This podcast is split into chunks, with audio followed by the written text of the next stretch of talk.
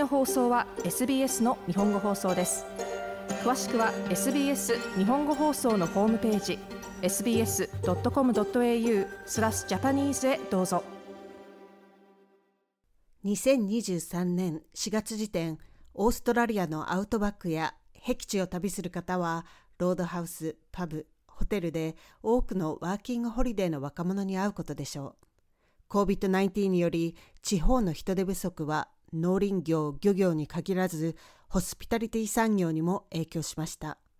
2021年の6月からセカンドワーキングホリデービザ取得の条件となる労働内容に指定された地域と職種についてホスピタリティ産業、観光業も該当するようになりました。海外から来る多くの若者がこのセカンドワーキングホリデービザの取得のために地方のホスピタリティ産業、観光業に向かっています。その一人である永山千尋さんはワーキングホリデービザで来合し、現在ユラーラ、エアーズロックに一番近いリゾートで働いています。永山さんは昨年11月にオーストラリアに来ました。ちょうど日本政府の水際対策が緩和され、海外から日本への観光客受け入れが決まった直後のことでした。彼女は大学在学中からオーストラリアに来ることを考えていましたが、COVID-19 パンデミックによってその計画に影響が出たと話します。そうですね。えっと、大学卒業したのが2021年の3月で、だったので、その就活時がもうコロナ始まった年だったんですよ。で、2021年の1月から就活が始まる年だったんですけど、はい、最後のあの大学4年生の年で、その時にもうオーストラリアワーホリ帰帰った時にオーストラリアワーホリもちょっと考えてたんですよ。はい。けどもコロナになっちゃったので、もう完全に行けない状況になったので、もう日本で就職せざるを得ないというか、もうオーストラリアでワーホリなんて考えられない状況だったという、えー、影響はありましたね。ワーキングホリデーで沿岸部に近い大都市で働くことが人気なんですね。はい、シドニーとかブリスベンとか、はい、メルボルンとか。はい、でも永山さんはユラーラを選択しましたよね。それは何でですか、日本にいるときにホテルインターンシップっていうそのをなんていうの売りにしてるエージェントさんを見つけて、はい、でその就活時の時に日本ではもう完全にホスピタリティ、ホスピタリティ業界は、はい、完全にシャットアウトされた状態だったので、もともと興味はあったんですけど、はい。もうその選択せざるを得ない、あの、もうみんな逆に解雇されてる状況だったので、もうホスピタリティはできないなっていう状態で、あの、就活してたんですけど、まあ、もともとホスピタリティに興味もあったんで、で、せっかくワーホリするなら、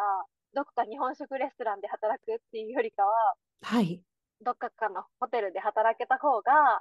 将来のためになるのかなって思って、はい、ホテルインターンシップ、えー、を選択してでエージェントさんがその、まあ、契約のもとであの探してきて面接受けたら受かったらもう嫌って言えない契約だったので正直最初ここって言われた時は、はい、砂漠かって思ったんで 正直私も進んでここに来たわけではないんですよ。もう本当にどんなところかわからない状態で行ったって感じですかね。そうですね、まあ、砂漠でリモートエリアというか、偏僻なところっていうのを聞いてたんで、はい。まあでも、みんな過ごしてるから、なんとか過ごせるだろう初めは砂漠に来るつもりはなかったという永山さん。セカンドホリデービザの条件である3ヶ月を過ぎたら都市部に戻ろうと思っていたそうです。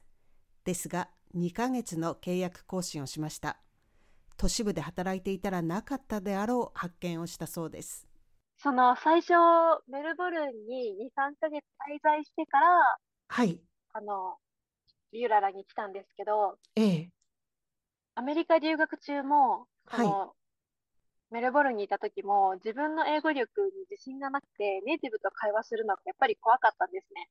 ええ。ただ、その3ヶ月ここで過ごしたっていうのも、っていうのもあって、あと、毎日英語環境で働けてるっていうのもあって、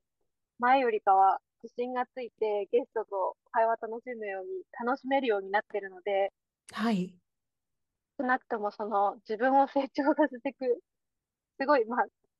成長すごいさせてくれてるなって、はい、そういう発見はあります。このワーキングホリデー期間に、体得しよう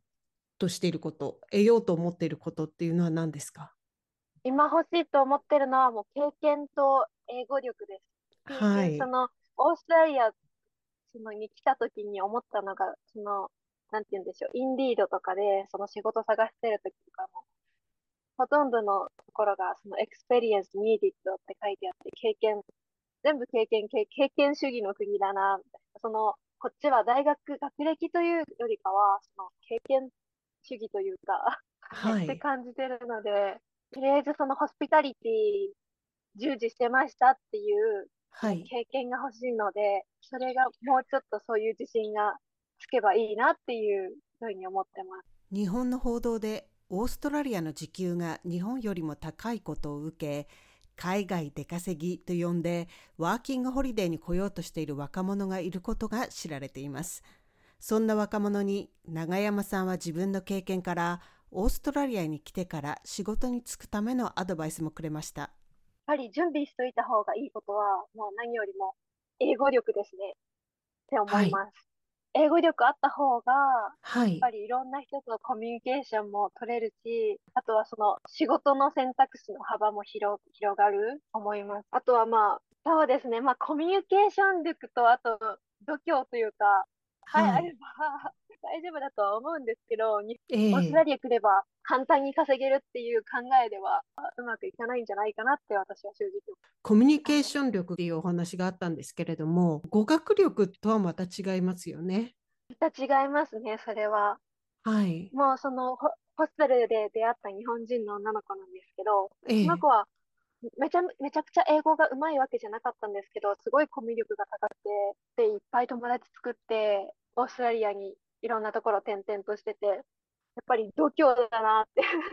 度胸というか、物おじをしないところです。友達を作るだけではなく、仕事を得るためにも度胸がある、物おじをしない態度というのは必要でしょうか？日本人の方、結構そので、自分もしたんですけど、シティにいた時はレジュメ配って歩いたんですけど、はい、日本人の人はそれをちょっとこう物おじするというか、それを怖がって、ええ、とりあえずネットだけで応募して受かるところを見つけて、それまでホステルでとりあえず時間潰すって方とかも結構 多くて、お金なくなって、どうしよう、結構あさってますっていう方もいれば、はい、もうあのレジュメをもうバンバンあの私歩いて、見つけてきて、はい、もう仕事選ばずにもうレジュメ渡して、で過ごしてる子もいるので、度胸だと思います。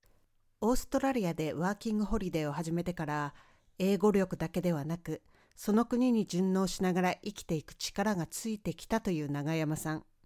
今はホスピタリティ産業だけではなく、日本語教育や IT 分野にも興味が湧いてきて、この国で自分の人生設計をしていけたらと話してくれました。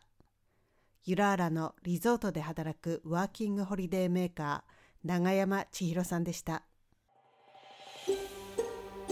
SBS 日本語放送の Facebook ページで会話に加わってください。l i いいねを押してご意見ご感想をお寄せください。